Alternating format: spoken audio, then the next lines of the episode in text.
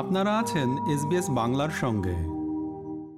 বাংলাদেশের নতুন বিদেশমন্ত্রীর দায়িত্ব পাওয়ার পর প্রথম ভারত সফরে ডক্টর হাসান মাহমুদ বিদেশমন্ত্রী এস জয়শঙ্করের সঙ্গে বৈঠক করেছেন। এরপরই বাংলাদেশের বিদেশমন্ত্রী বলেছেন তিস্তার জলবন্টন নিয়ে ভারতের বিদেশমন্ত্রীর সঙ্গে তার আলোচনা হয়েছে। কিছুদিনের মধ্যেই ভারতের লোকসভা নির্বাচন। এই নির্বাচনের পরই তিস্তা ইস্যু নিয়ে অগ্রগতি হবে বলে আলোচনা হয়েছে। তিনি আরও বলেছেন, সম্প্রতি ভারত বাংলাদেশ সীমান্তে বিজিবি সদস্যকে গুলি করে হত্যার বিষয়ে তদন্ত চলছে। সীমান্তরক্ষী বাহিনীকে মরণঘাতী অস্ত্র ব্যবহার বন্ধে আহ্বান জানিয়েছেন তিনি We discussed about this, uh, you know, that central government has no objection, but uh, the pro- I mean, objection came from the um, state government. As you are having the election, uh, election process will be started in the next month, and you will have election in March and Ap- in April and May. So, after the election, I discussed this issue with the uh, external affairs minister, and we shall carry out the issue after the election. I mm-hmm. believe that we shall find a solution. অন্যদিকে ঢাকার রপ্তানি পণ্যে শুল্ক, অশুল্ক বাধা প্রত্যাহার নিশ্চিত করতে ভারতের কেন্দ্রীয় শিল্প এবং বাণিজ্য মন্ত্রী পীযূষ গোয়েলের কাছে আবেদন জানিয়েছেন বাংলাদেশের বিদেশমন্ত্রী ডক্টর হাসান মাহমুদ। এবারের সফরে রাষ্ট্রপতি ডক্টর দ্রৌপদী মুর্মুর সঙ্গে সাক্ষাৎ করেছেন বাংলাদেশের বিদেশমন্ত্রী ডক্টর হাসান মাহমুদ। এছাড়াও দেখা করেছেন জাতীয় নিরাপত্তা উপদেষ্টা অজিত দোভালের সঙ্গে। কথা হয়েছে উপরাষ্ট্রপতি জগদীপ ধনকরের সঙ্গেও। পরে বাংলাদেশের বিদেশমন্ত্রী বলেছেন, ভারত থেকে যে পণ্যগুলো আমদানি করা হয় সেগুলো নিয়ে আলোচনা হয়েছে। রমজানের আগে পঞ্চাশ হাজার টন পেঁয়াজ এবং এক লাখ টন চিনি আমদানি করা নিয়ে বিস্তারিত আলোচনা হয়েছে ভারতের কেন্দ্রীয় শিল্প এবং বাণিজ্য মন্ত্রী ডক্টর পীযূষ গোয়েলের সঙ্গে।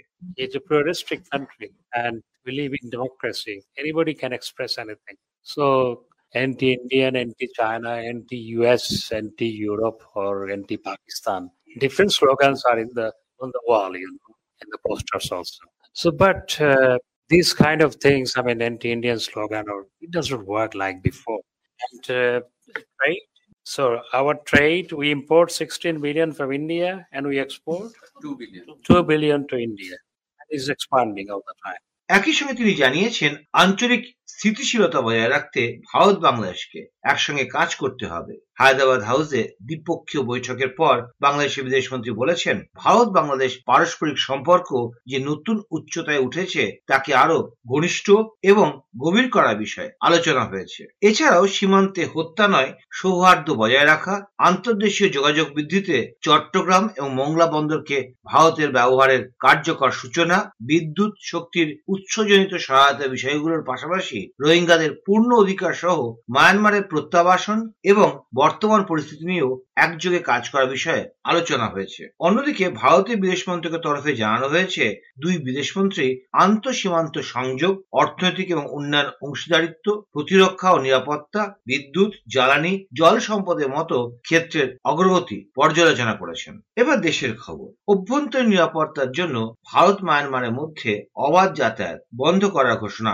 করেছে কেন্দ্রীয় সরকার। কেন্দ্রীয় স্বরাষ্ট্রমন্ত্রী অমিত শাহ জানিয়েছেন, দেশের নিরাপত্তা এবং জনবিন্যাস সুরক্ষিত রাখতেই এই সিদ্ধান্ত নেওয়া হয়েছে। সম্প্রতি মায়ানমারের রাখাইন প্রদেশ অশান্ত হয়ে উঠেছে। এই পরিস্থিতিতে ভারতীয়দের রাখাইনে না যেতে অনুরোধ করেছিল বিদেশ মন্ত্রক। এরপরই সোশ্যাল মিডিয়াতে অমিত শাহ জানিয়েছেন, দেশের সীমান্তগুলো সুরক্ষিত রাখতে বদ্ধপরিকর প্রধানমন্ত্রী নরেন্দ্র মোদী। তাই স্বরাষ্ট্র মন্ত্রক সিদ্ধান্ত নিয়েছে, মায়ানমার এবং ভারতের ফ্রি মুভমেন্ট রেজিম আপাতত বন্ধ রাখা হবে। এর আগে অমিত শাহ জানিয়েছিলেন, মায়ানমার সীমান্তের এক হাজার ছশো তেতাল্লিশ কিলোমিটার অংশ ঘিরে ফেলা হবে। সেখানে কড়া নিরাপত্তাও মোতায়েন করবে সরকার। অন্যদিকে লোকসভা নির্বাচনের আগে দেশে নাগরিকত্ব সংশোধনী আইন বা সিএএ কার্যকর করা হবে। দিল্লিতে একটি গ্লোবাল বিজনেস সামিট অনুষ্ঠানে একথা জানিয়েছেন কেন্দ্রীয় স্বরাষ্ট্রমন্ত্রী অমিত শাহ। কেন্দ্রীয় স্বরাষ্ট্রমন্ত্রী বলেছেন, লোকসভা নির্বাচনের আগেই দেশ জুড়ে কার্যকরী করা হবে এই আইন।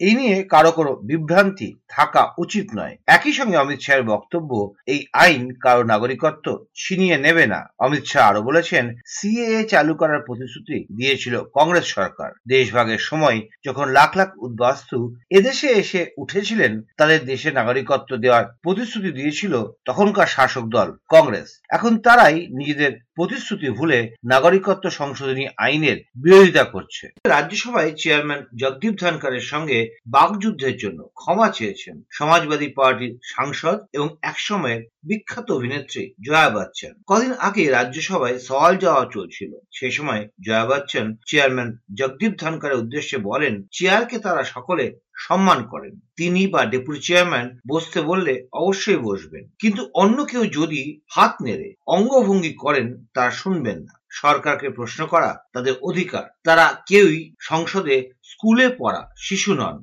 পরে সংসদে বিদায়ী ভাষণে জয়া বচ্চন বলেছেন, তার স্বল্প মেজাজ। কিন্তু কাউকে আঘাত করা তার উদ্দেশ্য ছিল না। মানুষ প্রায় জিজ্ঞেস করেন, তিনি কেন রেগে যান? আর এটাই তার স্বভাব। তিনি নিজেকে পরিবর্তন করতে পারেন না। যদি কিছু পছন্দ না হয় বা কোনো বিষয়ে সহমত না হন, তাহলেই তার রাগ হয়ে যায়। অন্যদিকে জয়া বচ্চন সহ বিদায়ী সাংসদদের অবদানকে স্মরণ করে রাজ্যসভার চেয়ারম্যান এবং উপরাষ্ট্রপতি জগদীপ ধনকর বলেছেন, কথাই আছে, সব সূচনারই শেষ রয়েছে এবং প্রতিটি অন্তের নতুন সূচনা রয়েছে। এবার রাজনীতির খবর। এক দেশ এক ভোট হলে ভারতকে এখন এক তন্ত্রে পরিণত করার গোপন কর্মসূচি, এমনই অভিযোগ করেছেন তৃণমূল কংগ্রেসের সাংসদ সুদীপ বন্দ্যোপাধ্যায়। দলনেত্রী এবং পশ্চিমবঙ্গের মুখ্যমন্ত্রী মমতা বন্দ্যোপাধ্যায়ের পরিবর্তে এক দেশ, এক ভোট নিয়ে প্রাক্তন রাষ্ট্রপতি রামনাথ কোবিন্দের বৈঠকে যোগ দিয়েছিলেন তৃণমূল কংগ্রেসের সাংসদ সুদীপ বন্দ্যোপাধ্যায় এবং কল্যাণ বন্দ্যোপাধ্যায়। বৈঠকে তারা এক দেশ, এক ভোটের পক্ষে নয় বলে